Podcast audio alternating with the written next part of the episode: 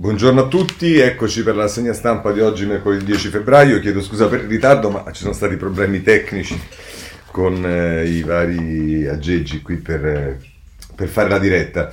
E, mh, la segna stampa di oggi inevitabilmente c'è tutto il seguito delle, eh, e l'esito del secondo giorno di consultazioni del Presidente incaricato con eh, alcune conferme, eh, PD, Italia Viva, Forza Italia, ehm, eh, Lega, ma invece con un po' di turbulenze che proseguono sul eh, Movimento 5 Stelle, lo vedremo, ma vorrei partire questa mattina perché tutti i giornali ricordano la morte di Franco Marini.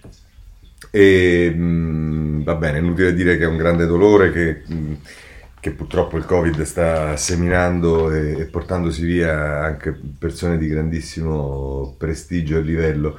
E, ehm, ehm, per ricordarlo, o ripeto, tutti i giornali lo ricordano, però vorrei segnalare il riformista che in prima pagina titola Se ne va un altro leone, l'addio a Franco Marini ed è, ed è Cazzola che eh, scrive il foglio che riporta un eh, articolo di, eh, Giuseppe, di Giuseppe Fioroni che è stato una delle persone più vicine anche politicamente a Franco Marini e lo fa nella pagina terza del, eh, del, mm, del foglio, il, il, politico credibile, la morte di Franco Marini che dal sindacato al partito si rimise in discussione. E poi da ultimo vorrei segnalarvi sul messaggero un'intervista a quello che era sicuramente uno dei suoi amici eh, più grandi ed è Pierluigi Calzagnetti, un'altra persona di grandissimo valore e per quanto mi riguarda, nonostante si occupi poco di politica, è ancora, eh, nonostante io appartenga a una storia, una cultura politica molto diversa da quella di Pierluigi Castagnetti, è una persona che ancora riesce ad esprimere con eh, distacco dalla quotidianità peggiore e con grande lucidità mh, riflessioni sulla politica e sulla storia di questo paese, ma insomma eh, Castagnetti alla domanda quando vi siete sentiti l'ultima volta? Dice ad inizio gennaio per gli auguri prima che fosse ricoverato ancora non aveva nessun sintomo. Abbiamo parlato di tante cose anche del coronavirus tra anziani è un argomento molto sentito. Ma come sempre abbiamo discusso soprattutto di politica ormai ci consideravamo degli osservatori di un mondo e di un tempo che ci sono estranei. E dice il giornalista scusate Cosa pensava Marini dell'ultima fase politica? Era smarrito anche lui, come tanti della nostra generazione, era preoccupato per l'indebolimento della democrazia. Racconti, dice il giornalista. Marini aveva una sorta di culto per la forma partito, riteneva che il cuore della democrazia fosse la rappresentanza, ovviamente mediata dai partiti, se invece non ci sono più gli strumenti che veicolano la volontà popolare tutti i giorni, dentro le istituzioni la democrazia ne soffre, le forme partitiche sono scomparse, è sopravvissuto ma soltanto un po' il Partito Democratico, tutte le altre sono strutture più o meno liquide, più o meno movimentiste, non sono forme organizzate della rappresentanza. Ecco, era questo il suo cruccio ricorrente. E poi da ultimo gli domanda Fabrizio Nicotra con l'intervista, vi siete conosciuti giovanissimi nella DC di Franco Marini, è detto eh, scorbutico, tenace, duro. Donna Caten diceva Franco ti uccide con il silenziatore. Cosa c'è di vero in tutto questo? E dice eh, Castagnetti, era molto solido e anche duro, gli piacevano le sfide, si eccitava quando doveva affrontare imprese impossibili. Amava la battaglia e i suoi interventi ai congressi della DC erano accompagnati da ovazioni, ma anche da forti dissensi. Inevitabile per una persona che ama la chiarezza. Sotto la scorza della quercia c'era un'umanità che rivelava tenerezza, ma scoprirla era un privilegio riservato a chi lo frequentava da vicino. E queste credo che siano le parole migliori per ricordare Franco Marini che è scomparso ieri, i funerali ci saranno giovedì prossimo. Passiamo alla politica. Allora, cominciamo dal Corriere della Sera. Eh, il Corriere della Sera io comincerei con il retroscena di Francesco Verderami che ancora una volta mi pare descriva con una serie di informazioni eh, che eh, il suo osservatorio privilegiato gli consente di avere la situazione nel modo migliore. Il titolo è La preoccupazione del, del Premier incaricato per le scelte del movimento e scrive Verderami. Mario Draghi è costretto ad attendere perché il timing si era, che si era dato per formare il governo non coincide con il fuso orario dei grillini, con i loro riti assembleari, proiezione di tormenti interni che finiscono per scaricarsi sulle scelte di palazzo e del paese. E ieri Silvio Berlusconi aveva percepito la preoccupazione dell'ex presidente della BCE quando era andato a incontrarlo. Purtroppo siamo in ritardo con la tabella di marcia, gli aveva confidato il Premier incaricato, perché bisogna attendere l'esito delle consultazioni dei 5 Stelle sulla piattaforma Rousseau. Sarà positivo, aveva commentato il Cavaliere, che però coglieva nella risposta del suo interlocutore un chiaro segno di incertezza. Eh, vediamo, speriamo bene. Poco più tardi Draghi avrebbe visto confermate le sue previsioni. La delegazione grillina gli avrebbe infatti riferito di voler posticipare il referendum. Come se non bastasse, sarebbero stati sottoposti al voto anche i punti del suo programma di governo. Ora, siccome il Premier incaricato aveva già spiegato ai 5 Stelle di considerare indispensabile la loro presenza in maggioranza, è evidente il motivo per cui ritiene ancora lontana la chiusura del suo lavoro. Senza una chiara base politica non può sciogliere la riserva con il capo dello Stato. Così ieri sera tornavano a circolare le voci inquietanti del giorno prima, riferite da un autorevole esponente Dem, da uno degli, più, degli uomini più vicini a Beppe Grillo e subito trasmesse agli altri dirigenti del PD. Grillo verso il no, vi risulta? La segnalazione non era stata considerata attendibile perché dal fronte grillino erano giunte rassicurazioni sulla volontà di appoggiare Draghi, anche se decidesse di fare un governo di soli tecnici.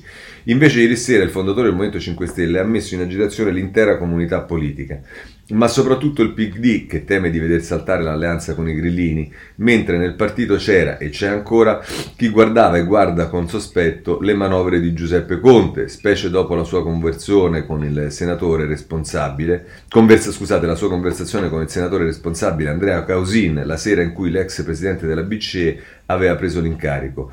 Ho il controllo del movimento, non voterà la fiducia a Draghi. Aspetta. In nottata Grillo ha giustificato il ritardo del voto perché resta in attesa di capire se Draghi ha le idee chiare. A parte il fatto che Draghi ha usato due giri di consultazioni per spiegare il programma e verificare il perimetro della maggioranza, dietro quel messaggio si celerebbe un diktat, la richiesta di una sorta di endorsement verso i futuri ministri grillini politici. Cambia così il timing del Premier incaricato, che dopo l'incontro di oggi con le parti sociali avrebbe usato la giornata di domani per stilare la lista dei ministri. Sugli incarichi di governo non ha mai sofferto non ha mai offerto spazi di manovre partiti che, secondo fonti accreditate, verrebbero avvertiti praticamente a cose fatte, cioè poco prima dell'incontro al Quirinale tra l'ex presidente della BCE Sergio Mattarella, l'unico con il quale Draghi si confronta. Di qui il nervosismo delle forze politiche che ieri sentivano avvicinarsi il momento delle scelte ed erano fibrillazione per la totale assenza di informazioni.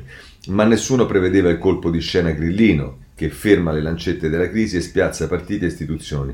Il PD si interrogava sui tatticismi di Matteo Salvini, non immaginava invece di dover fare i conti con il surreale atteggiamento dei suoi alleati a 5 Stelle. E dire che ieri Zingaretti aveva lasciato Draghi con un umore diverso rispetto al primo colloquio.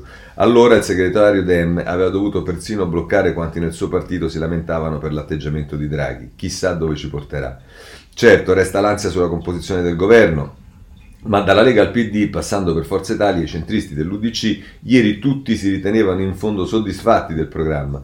Per il progetto nazionale sulla vaccinazione di massa attraverso una piattaforma digitale, per l'accordo in itinere con l'Europa sulla riprogrammazione delle dosi di distribuzione in Italia, per il piano di investimenti pubblici che consentirebbe di aprire immediatamente i cantieri seguendo quella che Draghi ha definito la Formula Genova, per la riforma del fisco che non prevederebbe aumenti di tasse né condoni, per l'impegno a sollecitare la pubblica amministrazione su sussidi che sono stati stanziati ma che non sono arrivati. Il tutto, come aveva spiegato il Premier incaricato, dentro un quadro di sempre maggiore integrazione europeista e di legame con gli Stati Uniti. Perché ho intenzione di tenere rapporti privilegiati con una sponda dell'Atlantico e non intendo navigare per altri mari.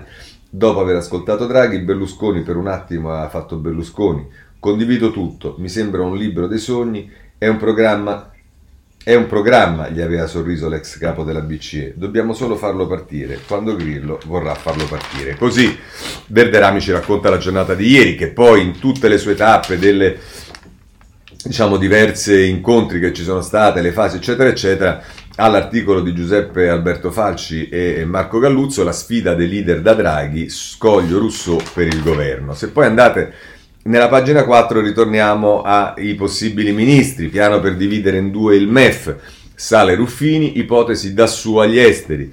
Dal Verme, ispettore generale al Ministero dell'Economia, tra i nomi in corsa come sottosegretario a Palazzo Chigi. Poi Tommaso Labate ci parla dei profili social ripuliti e autocandidature, la carica dei cercaposti, il giro dei curriculum in attesa del governo. Dice l'accordo è niente nomi, è niente nomi intesi? Intesi. Tanta è la storia che conta, giusto? Giusto. Bene, allora, tanto per cominciare, sappia che è in corso la più certosina campagna di autopulizia dei social network che si sia mai vista, quantomeno in Italia. Via i like dai siti euroscettici, via il meme divertenti sulle mille eh, lire eh, rimpiante a discapito dell'euro maligno, via le, estra- eh, le esaltazioni di Trump, Putin, Orban e Le Pen. La fonte è uno dei tanti personaggi che, per storia personale e stato d'anzianità, molto spesso fanno da tramite tra i partiti e le istituzioni. Uno dei tanti veterani che hanno frequentato a vario titolo nel corso dell'ultimo quarto di secolo i corridoi della Camera, degli uffici del Senato, le stanze dei ministeri, le celebrazioni del 2 giugno a Quirinale.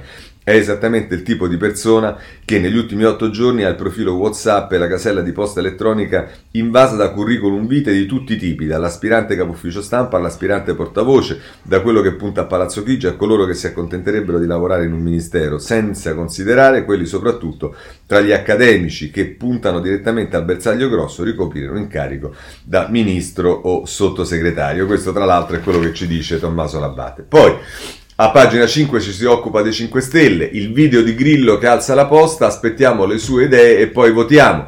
Le consultazioni sul governo, forse venerdì. Sì, no, astensione, il fondatore Draghi è un grillino, lascia fuori, lasci fuori la Lega.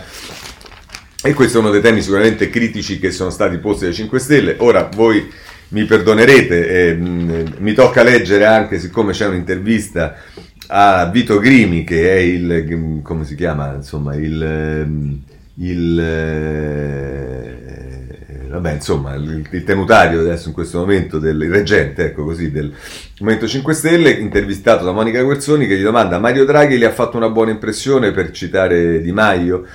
E dice Crimi, sui temi, che non coglie la battuta della Guerzoni, sui temi sì, mi ha fatto una buona impressione, risponde il capo politico reggente, ha un approccio pragmatico e ci ha presentato un programma di notevole spessore. Ha ascoltato con interesse la nostra proposta di mettere sotto il cappello dell'ambiente il Mise, i trasporti e le infrastrutture. Ancora domanda alla Guerzoni, perché avete rinviato il voto tra gli iscritti? Grillo può cambiare linea all'ultimo e non sostenere Draghi? Non è questo, dice Crimi. Non andremo al governo a tutti i costi e ci stiamo confrontando. Alcune garanzie le abbiamo chieste, ottenendo rassicurazioni sul MES, sulla scuola, sulla continuità con il governo Conte. E dice che scrivete nei quesiti? Dire sì o no a Draghi sarebbe troppo povero. Quando avremo qualcosa su cui votare scriveremo nei quesiti. Vogliamo stare in un governo che ha queste caratteristiche. Dobbiamo mettere ai voti un programma. Aspettiamo che Draghi veda le parti sociali e tiri le conclusioni. Questo è quello che dice eh, Crimi, eh, voi dite che vuol dire, eh, la domanda che mi faccio pure io, ma insomma. Va bene, poi eh, a pagina 6 il carroccio Marco Cremonesi, Salvini ministro, non mi tiro indietro, ma non incassa il sì alla flat tax, il leghista è l'attacco di Grillo, incredibile però avanti, avanti e a Bruxelles il partito vota a favore del recovery plan, del, del recovery, più che altro del regolamento sul recovery plan. E sulla pagina 6 poi c'è un trafiletto, la gag viene intitolata così. Io la trovo una cosa francamente eh, inconcepibile e soprattutto inconcepibile che venga utilizzata come spot per eh, un eh, appuntamento importante come quello di Sanremo, ma insomma Fiorello non ha avuto niente di meglio da fare che vestirsi da Renzi e, e scrivendo mando in crisi Sanremo, cioè mentre ormai eh, diciamo un po' tutti eh, o torto collo o direttamente? E oggi vedremo che ci sta Staino che con una quantità di livore e rabbia perché solo di questo è, è, è, è pregno il suo eh, articolo sulla stampa risponde a Recalcati che aveva detto perché difendeva Renzi e il titolo eh, di, eh, di mm, Staino è eh, caro Recalcati, Renzi non serve, quando qualcuno dice di qualcun altro che non serve, già di per sé diciamo, dà la misura di se stesso, di come pensa anche semplicemente eh, i rapporti in, nella vita prima che in politica. Ma insomma c'è questa eh, francamente mh, mm, cosa abbastanza inconcepibile di eh, Fiorello, ma tanto è così, dicevo, proprio nel momento in cui quasi tutti, a ah, torto collo, direttamente riconoscono a Renzi il ruolo e che grazie a Renzi siamo in una condizione che ci può far sperare qualcosa, e qualcuno continua a voler tracciare e eh, sfreggiare i connotati di un leader politico con la storia che sa fare solo crisi e. Vabbè, ma questo è il mondo, ma non vi preoccupate che tanto come abbiamo detto tante volte poi è la eh, verità eh, che si eh, rivelerà con il tempo. Poi eh, Dario Di Vico ehm, fa un articolo a pagina 7, fabbriche aperte, più export, contratti e investimenti esteri, così il Nord preme sulla Lega. E che cosa fa? Fa tutto un articolo in cui spiega da cosa nasce anche la conversione diciamo della Lega e viene intervistato nel taglio basso l'eurodeputato Salviniano Zanni che dice confortati da Draghi con lui è stato giusto votare il piano dell'Unione Europea. E va bene. Oh, poi c'è la giornata di Berlusconi e nessuno gliela può togliere. Guardate l'immagine che ha fatto vedere ieri Enrico Mentana durante la maratona, eh, la fotografia di lui che esce dalla camera con una marea di fotografi, cameraman, giornalisti ad aspettare le sue dichiarazioni eh, diciamo, come dice eh, Mentana, sono quelle cose che per uno come Berlusconi, e non solo per uno come Berlusconi, eh, aumenta, gli aumentano la vita di almeno 30-40 anni. Ma insomma, una scena veramente... E obiettivamente ieri e Berlusconi è stato centrale anche per i suoi rapporti con Draghi, la confidenza con la quale si sono salutati, insomma si è visto. Berlusconi si riprende la scena, Mario non ti invidio ma farei bene, il saluto caloroso fra i due e l'invito alla nuova residenza, hai una bella gatta da pelare, vieni a trovarmi a Villa Zeffirelli. Eh, questo è quello che dice il Corriere della Sera. Nel taglio basso ci si occupa invece della, Molo- della Meloni, che ora evoca l'astensione, prima squadra e programma, lungo incontro Fratelli d'Italia apre la battuta di Crosetto, Draghi ha rapito Giorgia.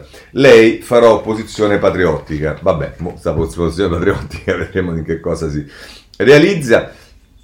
E Fabrizio Roncone, di nuovo col suo modo di scrivere, che, eh, che a me piace molto, eh, scrive un racconto Silvio, Beppe e Nicola insieme il miracolo di Montecitorio, l'arrivo all'improvviso del fondatore dei 5 Stelle e a Zingaretti chiede avete consegnato tutte le cartuccelle? Nel taglio basso ci si occupa di una cosa che ieri avevamo letto sui giornali ma che sembra già morta. Il PD di Siena frena su Conte candidato. Lui eh, risponde non se n'è parlato. Per le suppletive avevamo chiesto al leader Dem figure del territorio eh, il segretario sarete autonomi e vedremo che c'è poi pure l'intervista al segretario regionale del PD eh, Simona Bonafè che eh, mi pare sbarri abbastanza la strada. Vediamo adesso il eh, programma Alla, a scuola fino a fine giugno, l'ipotesi e i dubbi dei sindacati. Allo studio anche vacanze di Pasqua ridotte e rientro sui banchi anticipato. Un nuovo piano assunzioni, ma vedremo questo in una eh, Ehm, botta e risposta sulla stampa perché ci sono due pagine con i dubbi che arrivano subito dai sindacati, infatti eh, eh, dice difficile fare aggiustamenti il capo dei presidi eh, Mario Rusconi, meglio più corsi di recupero, insomma è come puntualmente accade con gli studenti. Eh, con, con, gli insegnanti eh, quando si devono prendere delle decisioni di riforma che eh, vadano anche un po' anche nell'interesse degli studenti e via dicendo, i sindacati eh, mettono eh, le mani avanti. Vedremo, vedremo che succede. Prendiamo la Repubblica. Il titolo d'apertura è Governo, Draghi detta le condizioni a Salvini e, e mh, di questo a Tommaso Ciriaco ne parla a pagina 2, dal fisco ai diritti umani i paletti di Draghi e Salvini, dal Premier incaricato un programma fortemente europeista che mette alla prova la Lega, al PD che gli sottopone i suoi timori risponde, certo con, con una coalizione ampia la navigazione è più complicata. Grillo, il Carroccio deve restare fuori, possibile giuramento sabato, per la squadra sembra resistere lo schema di un mix tra politici e tecnici, ma difficilmente entreranno i leader. Roberto Petrini, a proposito dell'agenda di governo, nel taglio basso, meno tasse sul lavoro, più imposte green e lotta all'evasione. Vedremo che questa lotta all'evasione sarà un punto centrale delle cose che Draghi avrebbe detto alle delegazioni che non si sanno per bocca di Draghi perché eh, Draghi non rilascia dichiarazioni per il momento ma da quello che dicono le delegazioni uscite. E poi c'è Carmelo Lopapa che era presente anche alle dichiarazioni di Salvini all'uscita dall'incontro con Draghi il leghista si piega al diktat, ci, noi ci saremo comunque e in Europa vota sì al recovery. Ammainate le bandiere sovraniste della flat tax ai porti chiusi, ma il leader apprezza il piano vaccini e il modello Genova per le grandi opere.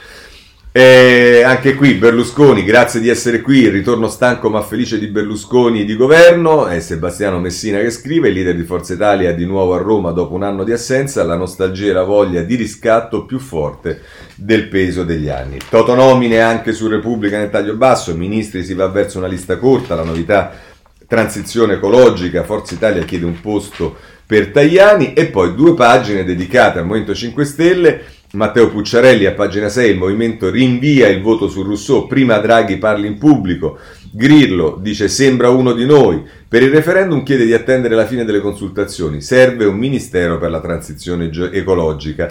E poi si parla delle proteste online dei dissidenti di Battista, se vince il sì non so cosa farò e Conte non si espone. E qui ci sta la prima intervista a Simona Bonafè a proposito di Conte, candidato nel collegio lasciato da Piercarlo Padoan a Siena, Conte in corsa a Siena, sbagliato scavalcare i territori. La stessa cosa è, è stata detta anche dai responsabili di Italia Viva in Toscana, se non sbaglio Scaramelli è intervenuto, e poi però c'è un'intervista a uh, Crippa, che è il capogruppo uh, dei 5 Stelle alla Camera, che non dice nulla di diverso da quello che dice Crimi, quindi evidentemente la linea consegnata è questa, accolti tutti i nostri temi, non ci sono motivi per dire no, ho letto tutta l'intervista, questa frase esplicita non ci sono motivi per dire no, non è detta, però insomma eh, la linea è quella che abbiamo visto.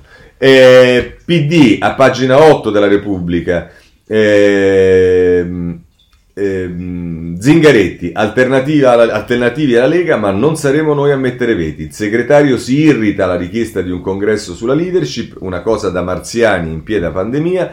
Invece Prodi gli fa notare un partito che non lo fa per tanti anni perde il rapporto con il popolo. E a questo proposito vorrei ricordare a Prodi che non solo non lo fa da tanti anni, ma che come sapete nel programma di Zingaretti e nel dibattito interno che si è sviluppato nel Partito Democratico ed è una delle, regioni, delle ragioni per le quali io ho lasciato il Partito Democratico è che oltre alla vocazione maggioritaria messa in discussione eh, c'è stata la messa in discussione anche delle primarie, perché questo è un dibattito che a un certo punto aveva preso piedi nel Partito Democratico, quindi eh, Prodi che sicuramente è stato il primo a fare le primarie, ancorché diciamo primarie un po' particolari, eh, deve prendere atto di questo. Nel taglio basso c'è un'intervista a Misiani, l'attuale, ex vice, l'attuale viceministro, anzi ex ormai, ehm, all'economia, un rischio la coabitazione con Salvini, ma ci fidiamo del Premier. Poi eh, Stefano Cappellini, che se non, se non erro è vice direttore di Repubblica, eh, fa un articolo di Battista e Meloni, il tavolo per due dell'opposizione. Tra loro polemiche garbate, una volta il grillino le disse finta populista, li divideva solo l'aggettivo. Questo è quello che dice ehm, Capellini. Bene, eh, il, il, programma Viaggi, Scuola e Giustizia, i primi nodi del Premier, eh, perché la proroga del divieto di mobilità per le regioni che scade il 15 sarà subito sul tavolo di Draghi, il rinvio sembra probabile se il governo non sarà ancora nato, firmerà Conte, poi le elezioni fino a giugno per recuperare il tempo perduto e un esame di Stato rinforzato che potrebbe slittare di due settimane con una prova scritta e l'invalsi, ma presidi e prof sono freddi, e poi il terreno è minato perché non c'è solo la prescrizione, l'eredità Bonafede lascia sul campo leggi sul processo penale, sul CSM e sui PM in politica, su cui le distanze fra i partiti sono siderali. E queste sono le tre cose quali, eh, con le quali si dovrà misurare subito Conte. Questo sulla Repubblica. Andiamo sulla stampa, che è il terzo giornale nazionale. Ehm, eh, l'impegno di Draghi non vogliamo aumentare le tasse e si parla subito dell'agenda eh, e, e, diciamo del programma del Premier incaricato, economia, scuola e giustizia ai tecnici, Di Maio punta a tenere la Farnesina, qui invece è tutto il dibattito sui eh, ministri. Eh, il retroscena di Lario Lombardo riguarda i grillini. Grillo arriva a Roma e fissa i paletti, veto su Salvini, garanzie sui ministri. Il garante del Movimento 5 Stelle, il banchiere di Dio in realtà è un grillino, slitta il voto su Rousseau. Eh, e dice le paure del fondatore, gli diamo il via libera e lui fa un esecutivo tecnico. E poi si fa riferimento qui a Di Battista, al numero che ha fatto ieri con Scanzi, sono contrario, non posso accettare questo assembramento parlamentare, va bene. E Flavia Perina eh, si occupa di Berlusconi. Eh, l'eterna discesa in campo di Berlusconi, show, foto e dudù per tornare protagonista. Il leader azzurro a Roma per le consultazioni non vuole farsi schiacciare dalla Lega moderata. Questo a pagina 4 della stampa. Eh, Pagina invece 5, eh, Salvini, se me lo chiedono farò il ministro, così Salvini agita PD e movimento, i motivi che hanno portato il leader leghista nel governo, stoppare il sistema elettorale proporzionale e avviare i cantieri. Ehm, eh, qui, questa è Amedeo la mattina sulla stampa, che a pagina 6 si occupa del PD, il PD brinda l'agenda di Draghi e prenota due posti nel governo, Zingaretti entusiasta del programma del Premier, unica ombra Salvini nell'esecutivo, Franceschini, Guerini e Orlando pronti a giocarsi la partita dei ministeri, uno rimarrà fuori, anche qui Intervista alla Bonafè, conta le suppletive a Siena, un errore davvero incomprensibile, ci va un po' più pesante la buona fede. E poi di nuovo verso il nuovo governo eh, una, una, una, pagina a cura di Alessandro Barbera e Francesco Grignetti, dalle tasse alle pensioni, quattro nodi da sciogliere nel programma, compromessi, dietro fronte scommesse, le sfide di una squadra composta da forze politiche molto diverse. E qui si mette come la pensano i partiti sul fisco, sui migranti, sulla giustizia, sulla previdenza, ma insomma le cose che abbiamo già visto. E, ehm, eh, e questa è eh, la stampa. Mm, andiamo eh, rapidamente, eh, passiamo al giornale e qui ovviamente c'è la celebrazione di Berlusconi, il titolo di apertura è Effetto Berlusconi.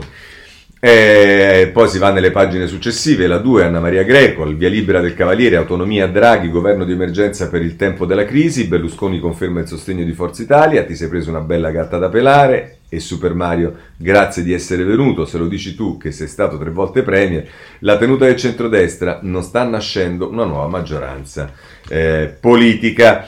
Eh, e poi anche Paolo Guzzanti eh, che comincia in prima pagina e poi a pagina 3 il ritorno di Berlusconi ha sfidato i suoi medici per ricordare a Roma l'ora più grave per l'Italia, l'ex premier ha voluto esprimere sofferenza e preoccupazione nell'incontro con Draghi. Poi eh, Augusto Minzolini, il pranzo con Big Azzurri, l'esordio di Villa Zeffirelli nella politica, nella nuova residenza romana ha abitato il grande regista, primo vertice di Forza Italia nel quartier generale post Palazzo Grazioli. Ci si occupa della Meloni a pagina 4 con Fabrizio De Feo. Meloni conferma il no di Forza Italia, di, scusate, Fratelli d'Italia. Sarà opposizione patriottica, ridanghete. La leader, siamo a disposizione della nazione e così incasserà le poltrone di vigilanza RAI, Cassa Depositi e Prestiti e 007. Vedremo esattamente quello che accadrà. Questa è una cosa di cui parla pure il tempo. Eh, Salvini sposa il recovery e lo fa votare in Europa, cambia l'atteggiamento, questa è il retroscena di Chiara Giannini sulla Lega. Il leader della Lega conferma fiducia nell'idea di squadra e d'Italia di Draghi. Eh, scusate. Invece Pasquale Napolitano firma un retroscena sul PD. Il PD mette paletti contro la Lega, Bonaccini si scalda per la leadership, Zingaretti diversi dal Carroccio e Prodi rilancia il congresso. E poi sotto c'è una foto di Bonaccini, Stefano Bonaccini per Italia Viva sarebbe il leader ideale del PD ed è considerato filorenziano. Vabbè. Ehm, il Premier, la giornata di Massimiliano Scafi, il Premier dice no ai partiti, decido io su tasse e ministeri, e poi ehm, Augusto Minzolini invece firma il retroscena, ecco lo schema Draghi, governo e poi al colle, Casini, vado in vacanza, l'incarico ai 5 Stelle, l'incaricato ai 5 Stelle, le privatizzazioni, ma ora sono in pensione, l'ipotesi Panetta al MEF.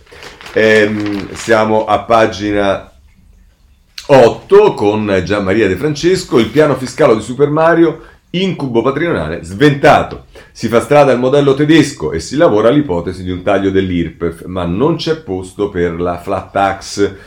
Eh, insomma, questo è il modo in cui lo mette il giornale. Gli altri giornali del centrodestra tendenzialmente la mettono eh, tutti un po' nello stesso modo, niente flat tax, il tempo, con Filippo Caleri, il Super Mario diventa come Forlani, li incanta tutti senza dire nulla, dice Franco Bettis, si celebra Berlusconi, il Cavaliere torna e benedice Draghi con Donatella Denitto sul tempo a pagina 5. E, ehm, e poi eh, Alessandro Giuli parla della Meloni, anche il governo di tutti merita la migliore opposizione, ecco perché il nuovo esecutivo deve essere grato alle scelte e ai toni di Fratelli d'Italia. Grillo in fuga da Rousseau, invece questo è come si occupa dei 5 Stelle, a pagina 6 il tempo. E poi eh, ancora su Meloni, Meloni e il rebus poltrone e qui è Francesco Storace, come vi dicevo, che parla di Copasir e Vigilanza Rai per regolamento o prassi non possono andare alla maggioranza, ma ci sono anche altri posti in bilico. A Fratelli d'Italia, unica forza dell'opposizione, spetterebbero le presidenze delle commissioni di garanzia. Eh, Lega e Forza Italia controllano svariati parlamentini, eh, se vanno al governo potrebbero rinunciarvi e le incognite, gli onorevoli chiamati a lasciare i propri incarichi potrebbero prende, perdere, pretendere compensazioni nei ministeri. Poi c'è un'intervista a Guido Crosetto nel taglio basso di pagina 7 del Corriere della Sera, Crosetto giusto e no a Draghi, in maggioranza valori inconciliabili. E poi si, ci si occupa di Conte, del collegio, il paracadute di Conte agita il PD, così la mette a pagina 9 fa, eh, Carlo Antonio Solimene e, e, insomma questo è il quadro eh, rappresentato dal tempo, eh, non diverso, libero, anche se titola in prima, in prima, pagina chiudono 23 caserme, lo Stato licenzia 3.000 navigator. Ehm, e, e, e diciamo Pietro Senardi, il Premier ancora non c'è, ci sono le grane, a pagina 2, eh, e poi a pagina 3 ehm, eh, sì, sì, ci si occupa eh, della proposta di Draghi, scuole aperte fino al 30 giugno, prof e sindacati si oppongono, e vabbè. E Fausto Carioti, a pagina 4 si allungano i tempi, Super Mario costretto a frenare per superare i capricci grillini. E se pensiamo ai capricci grillini ci spostiamo a pagina 5, Rissa continua dentro il Movimento 5 Stelle, dice Antonio Rapisarda, Grillo aspettiamo prima di mandarlo a funk, eh, eh, puntini di sospensione. Eh, libero anche celebra Berlusconi, gomito a gomito, il Cavaliere lancia l'unità nazionale per un governo Draghi a tempo, Silvio torna in pubblico dopo mesi, assediato dai fotografi come una star, il premio lo accoglie, grazie per essere venuto, a casa a Roma c'è perfino l'adorato Dudu, e questa è una cosa che ci mette di eh, buon umore sicuramente. Ehm, eh, poi a pagina 7 di Libero Salvini è citato, taglieremo le tasse, non vedo l'ora di partire. Ehm, e questo, diciamo, è quello che eh, scrive eh, Libero. Il riformista, eh, del riformista vi voglio segnalare la pagina 2 perché c'è eh, Michele Prospero eh, che, eh, diciamo, non, non pensa tanto al governo ma a come si è arrivati a questo governo. E allora il titolo è Al PD serviva il lodo Gramsci, non il lodo Bettini. Come, Bettini, che, che, è un po' sparito dalla scena, eh, adesso comincia ad emergere diciamo, per, per i risultati della sua azione che ha preso eh, di fatto la mano dentro il Partito Democratico. Come arriva Draghi? Scrive Prospero, le classi dirigenti intuiscono l'esito tragico della crisi per l'economia italiana e forse cominciano tardivamente a pentirsi per i costi elevatissimi di certe loro recenti operazioni antipolitiche, la lotta alla casta, il sostegno mediatico a Grillo e alla sua piazza pulita. E la partita tattica è finita, l'ha vinta Renzi, ora entra in gioco la strategia, terreno estraneo al rottamatore, così dice Michele Prospero sul eh, riformista. Bene, andiamo eh, avanti, c'è il messaggero, anche qui le pagine successive alla prima, la pagina 2, Draghi niente flat tax e modello Genova per rilanciare i cantieri. E, e, poi il focus di Alberto Gentili che ha firmato anche questo articolo, concertazione sulle orme di Ciampi dalla Confindustria alle Gambiente e poi a pagina 3 ci si occupa dei partiti, i paletti di PD, 5 Stelle e Leu, il risico ministri si complica. Partiti in fibrillazione, idem se ci sono leghisti, noi fuori, Movimento 5 Stelle invece vuole entrare, qui è un po' diciamo un retroscena quello di Marco Conti un po' diverso da quello che abbiamo letto fino adesso ma comunque Draghi potrebbe salire a colle già venerdì ma i veti incrociati rischiano di rallentarlo.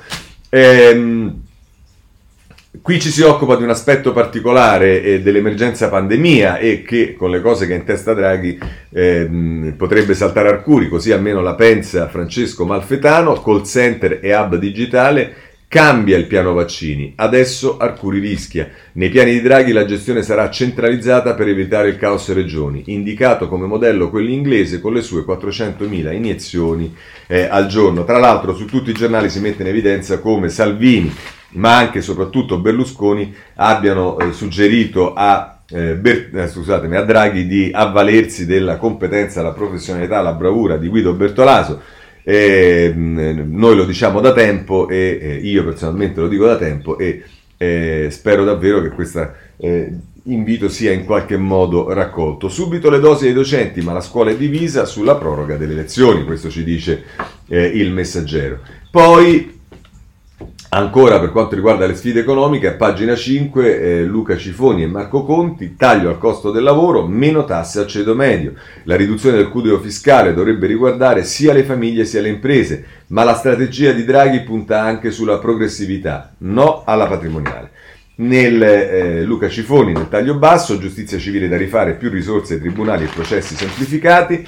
E poi eh, i 5 Stelle a pagina 4, Draghi è uno di noi, video appello di Grillo, slitta il voto su Rousseau e nel taglio basso si dà notizia con Emilio Pucci del raduno dei ribelli su Zoom, ma i vertici limitano la fronda, Conte non correrà a Siena. E poi invece a pagina 7 anche qui Berlusconi, io e Mario grandi italiani, il Cavaliere incassa i ringraziamenti e nel taglio basso Salvini sia al recovery in Europa sulla flat tax e gelo con la Meloni. E, ehm, e, ehm, questo diciamo è quello che eh, ci dice il messaggero. C'è anche il foglio da eh, sottolineare perché il foglio ehm, eh, diciamo nella prima pagina dei, ehm, dei, ehm, dell'inserto eh, si occupa di vari argomenti e allora con Valerio Valentini, Draghi alle prese con la voglia di governo di Zinga e Salvini, i due che vogliono entrare per forza al governo. Ricordate che Matteo ha detto e ripetuto ancora ieri che invece intende stare fuori. E poi ci si occupa con Carmelo Caruso dei 5 Stelle, votare o non votare, il Movimento 5 Stelle socratici a un passo dalla scissione.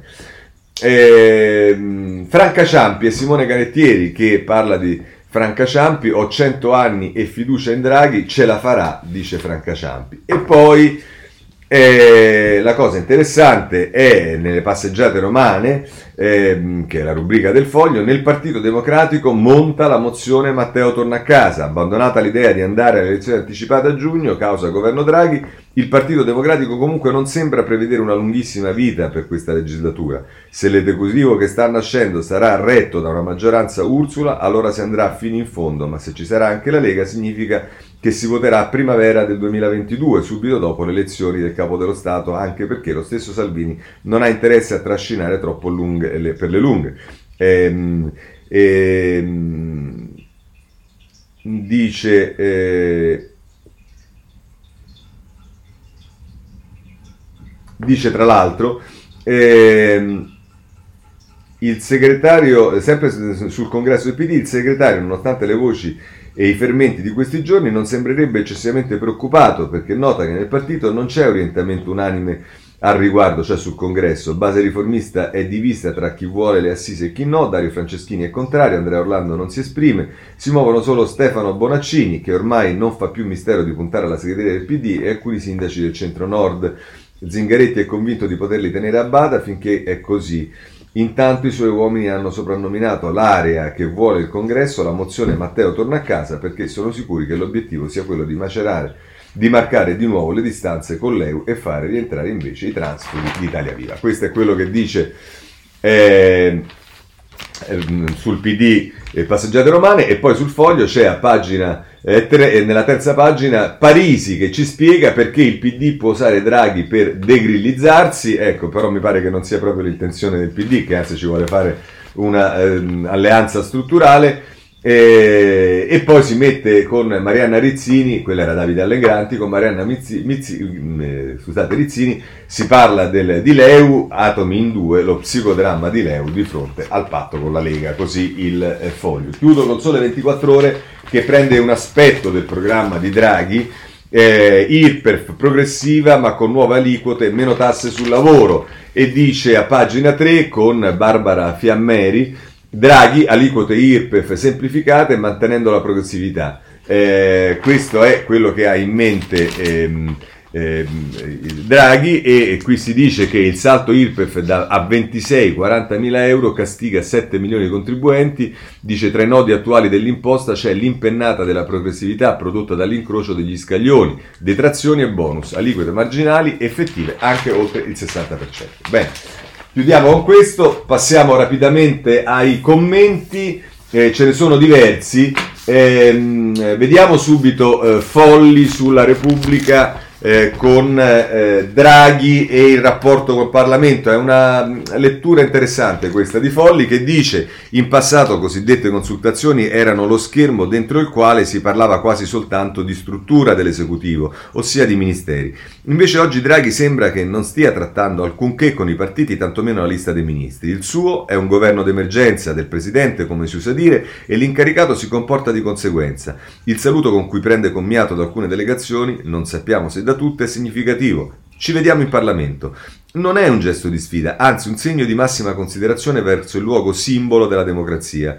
Il governo di missionari aveva spesso mortificato il Parlamento aggirandolo con i DPCM fino a renderlo marginale attraverso la relazione diretta tra il Premier e il popolo, o meglio il pubblico televisivo, bombardato di conferenze stampa seminotturne.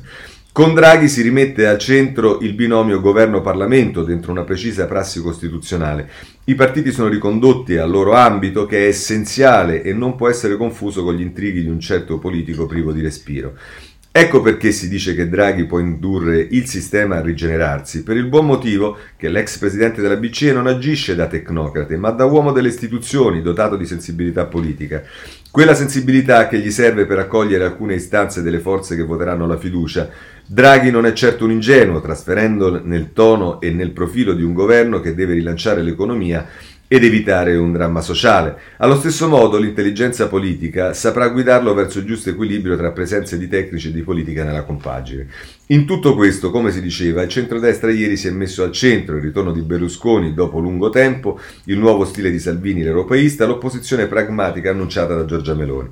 Nel binario parallelo della crisi, di, della crisi, il centrodestra ha giocato con abilità le sue carte, mentre il PD e il suo alleato 5 Stelle sono apparsi più convenzionali, ancora frastornati dalla caduta di Conte. Il problema per loro è che la maggioranza politica non c'è, come ha ribadito compiaciuto Berlusconi, e l'ipotesi di Ursola è saltata a causa di Salvini. Ora aspetta al centro-sinistra recuperare il terreno perso sul piano mediatico, ma forse soprattutto politico. Eh, questa è la sintesi, mi pare abbastanza lucida, eh, di Folli a proposito della eh, posizione di, eh, eh di Draghi. Ehm, eh, la um, Urbinati sul domani eh, parla di Draghi rispetto alla diciamo, eh, eh, al governo, all'unità, all'unità che non è l'unità nazionale ma l'unità del paese.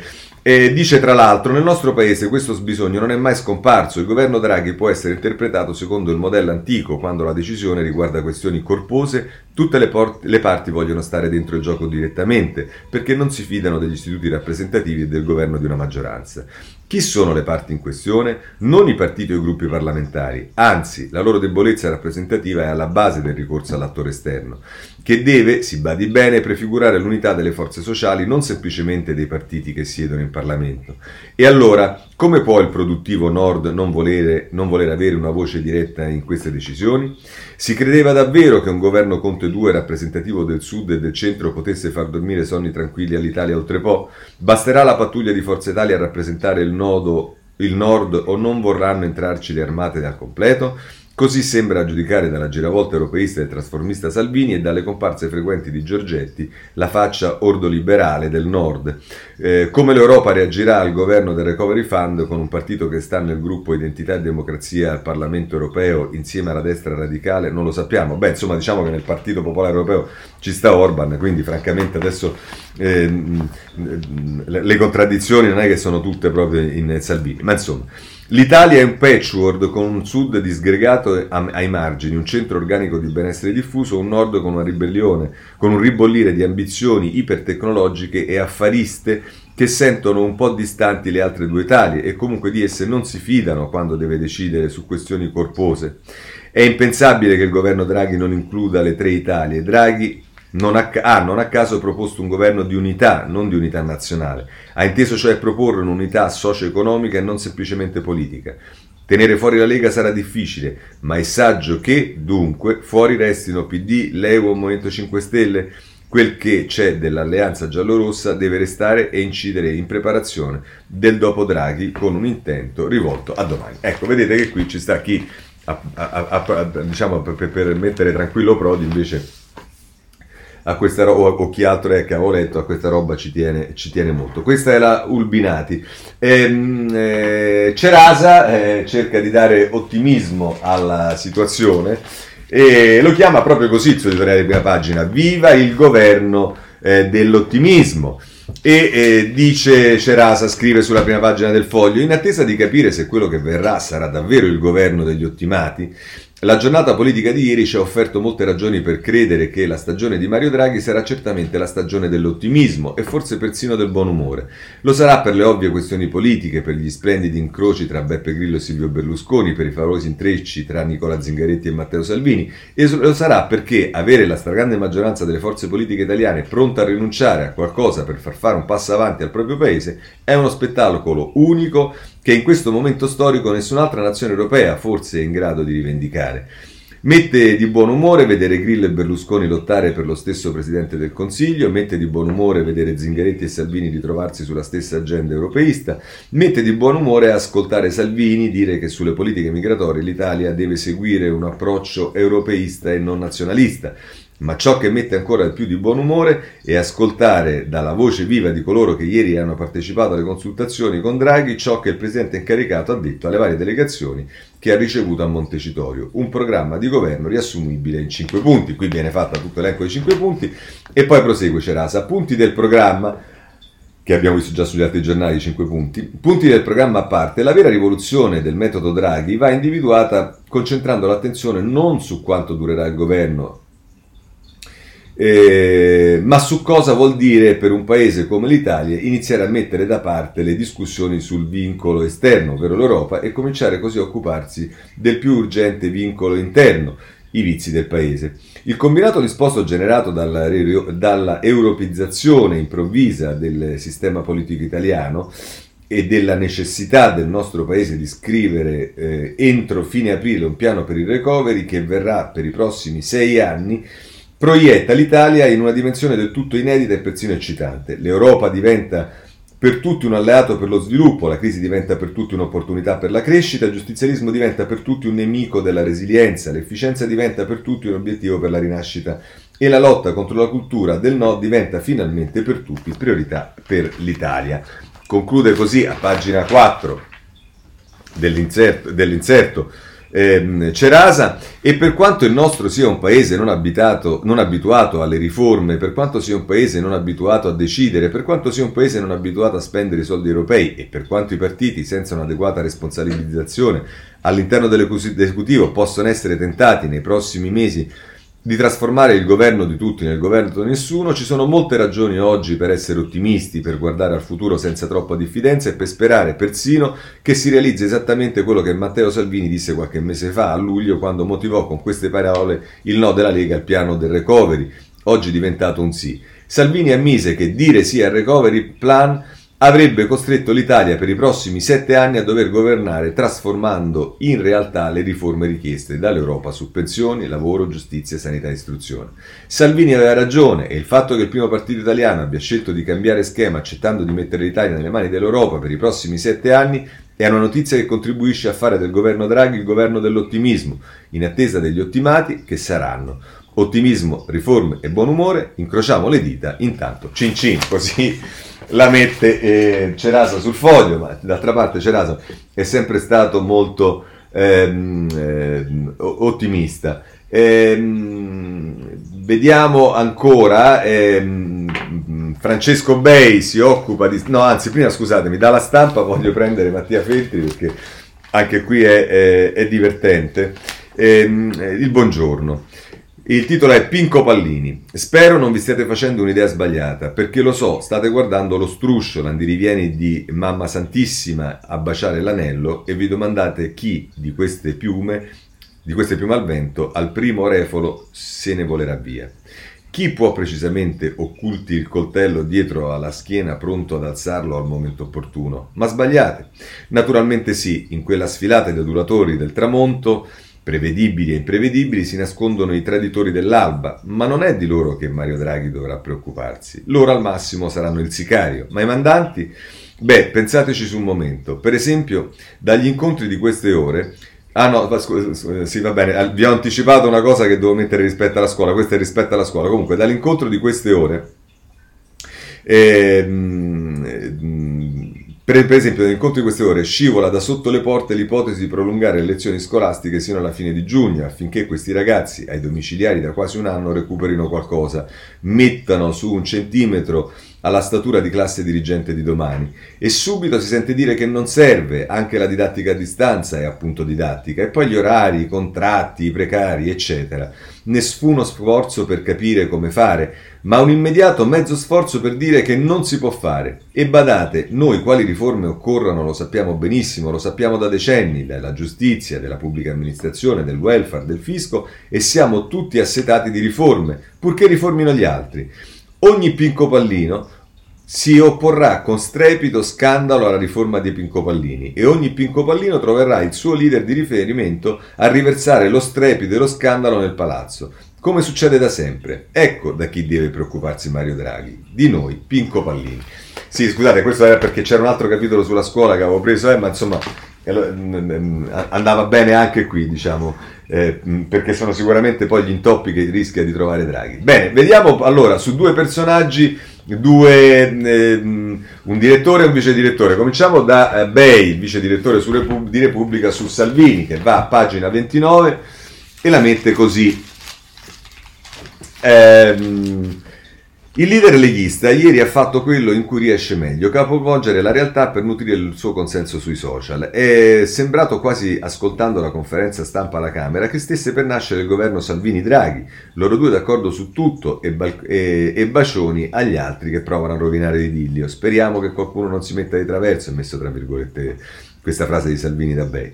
La verità naturalmente è un'altra, la Lega sta compiendo un triplo salto carpiato e Salvini si trova in grande difficoltà, è costretto a ribaltare quanto ha detto e fatto fino a ieri, tutta la piattaforma politica e ideologica su cui ha costruito la sua narrazione. Lo dimostra la clamorosa decisione di votare a favore del regolamento sul recovery fund al Parlamento europeo, rinnegando l'ostilità precedentemente espressa.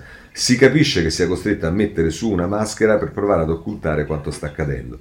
Ci sono tante buone ragioni dietro a questa svolta salviniana, patrocinata da Giancarlo Giorgetti. È chiaro che il capo dei sovranisti italiani da tempo percepisce l'isolamento interno e internazionale, sa che se vuole investire sul futuro e aspirare a governare una nazione del G7 non può continuare a utilizzare l'armamentario retorico e ideologico di Casa Pound, deve affrancarsi dalle suggestioni russe, di, da Visegrad, dal trumpismo, dai sogni di una restaurazione mondiale alla Bannon giocare, e giocare la sua partita come credibile partner di Francia e Germania.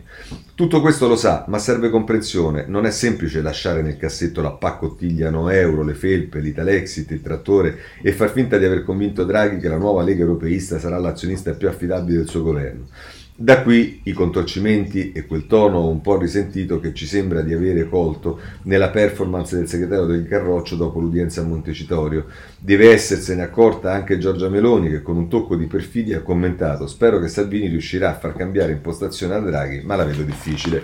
Così eh, Bei su Salvini, mentre invece su Berlusconi, eh, vabbè, non possiamo che prendere Sallusti sul giornale che tra l'altro dice tenere insieme Forza Italia ma direi anche la coalizione di centrodestra durante la frustrante traversata lontano dal potere e dalle luci della ribalta politica non è stata un'impresa facile, anche perché deputati e senatori sono categorie facili alla depressione e agli elettori non amano stare dalla parte dei perdenti. Strada facendo si sono inevitabilmente persi per strada pezzi di consenso, ma alla fine ha avuto ragione lui, se è vero che il fine portare governo, al governo principi economici e sociali di stampo liberale giustifica i mezzi, governare temporaneamente con i nemici di ieri e di domani.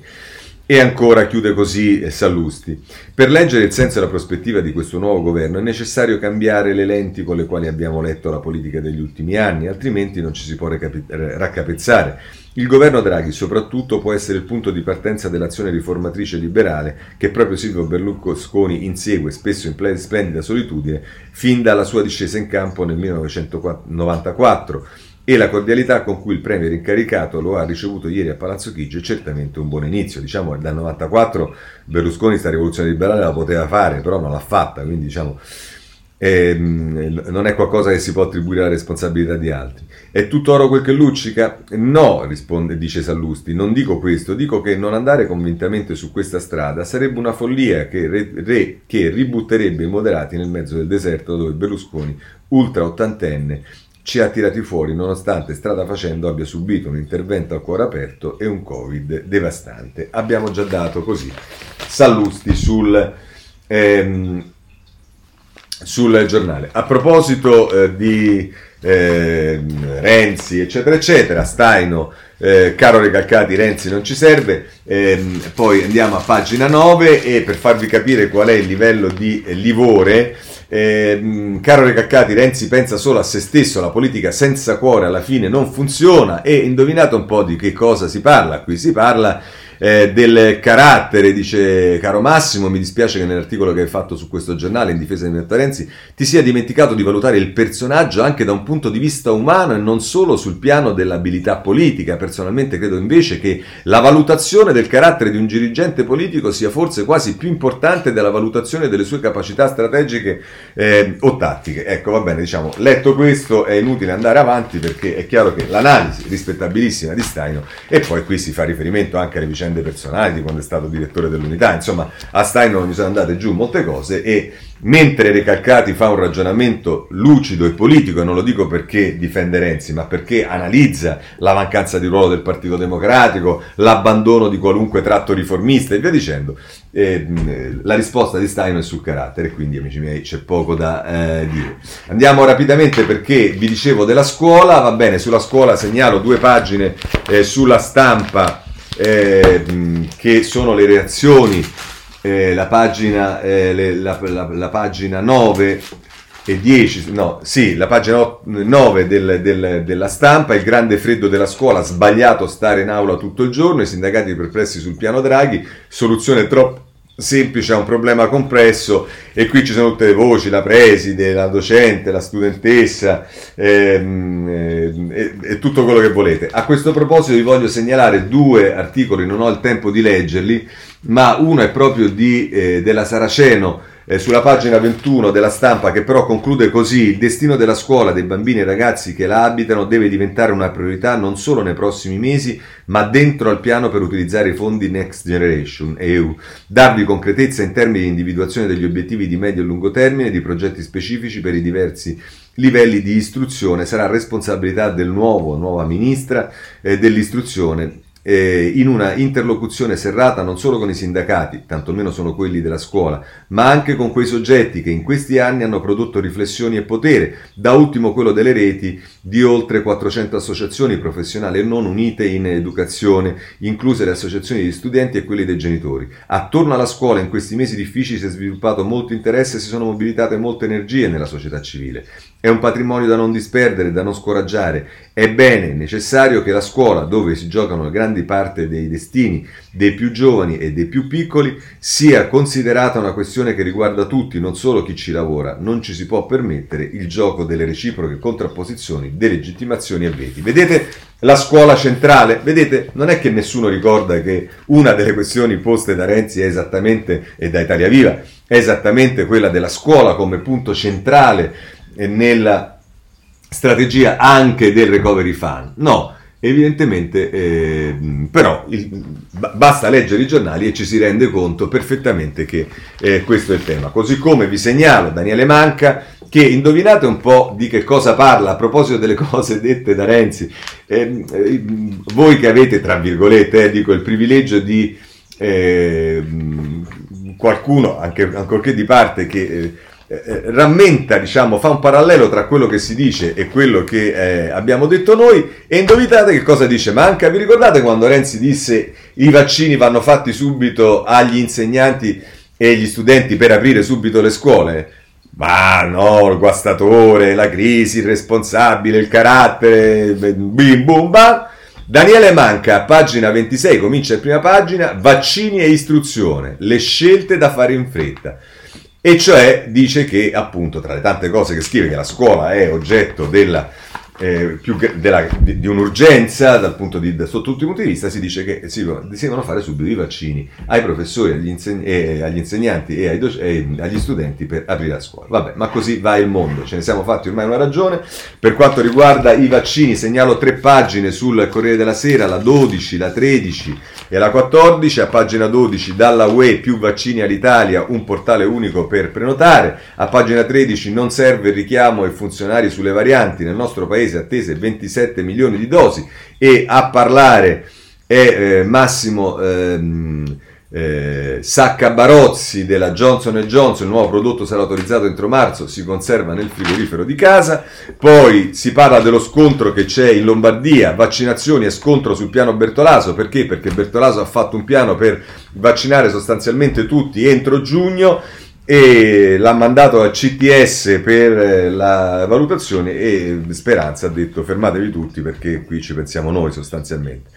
E va bene, poi segnalo eh, per quanto riguarda invece ehm, eh, il tema della, eh, della, mh, delle altre cose, il rischio terza ondata, i dati per prevenirla, i tre indicatori per prevedere l'andamento della pandemia, ehm, eh, ecco come vanno utilizzati i dati, l'incidenza dei, cla- dei casi e l'RT non bastano l'uno senza l'altro, insomma, è il data room di Milena Gabbaleni, che credo sia un data room speciale perché normalmente c'è lunedì, c'è anche oggi, che mette, dice quanto sono importanti i dati, vi ricordate un altro tema posto da noi tutti sui dati eh, per governare eh, le ondate, ecco, il data room di Milena Gabbanelli va sicuramente visto oggi. Giustizia, cominciamo con eh, Palamara perché? Perché pagina 11 del giornale, ehm, Caso Palamara in Parlamento, l'antimafia convoca l'ex PM, a Perugia il GIP chiede a Cantone di precisare le accuse. Robledo e Quarta Repu- a Quarta Repubblica, Bruti Liberati, mi bloccò.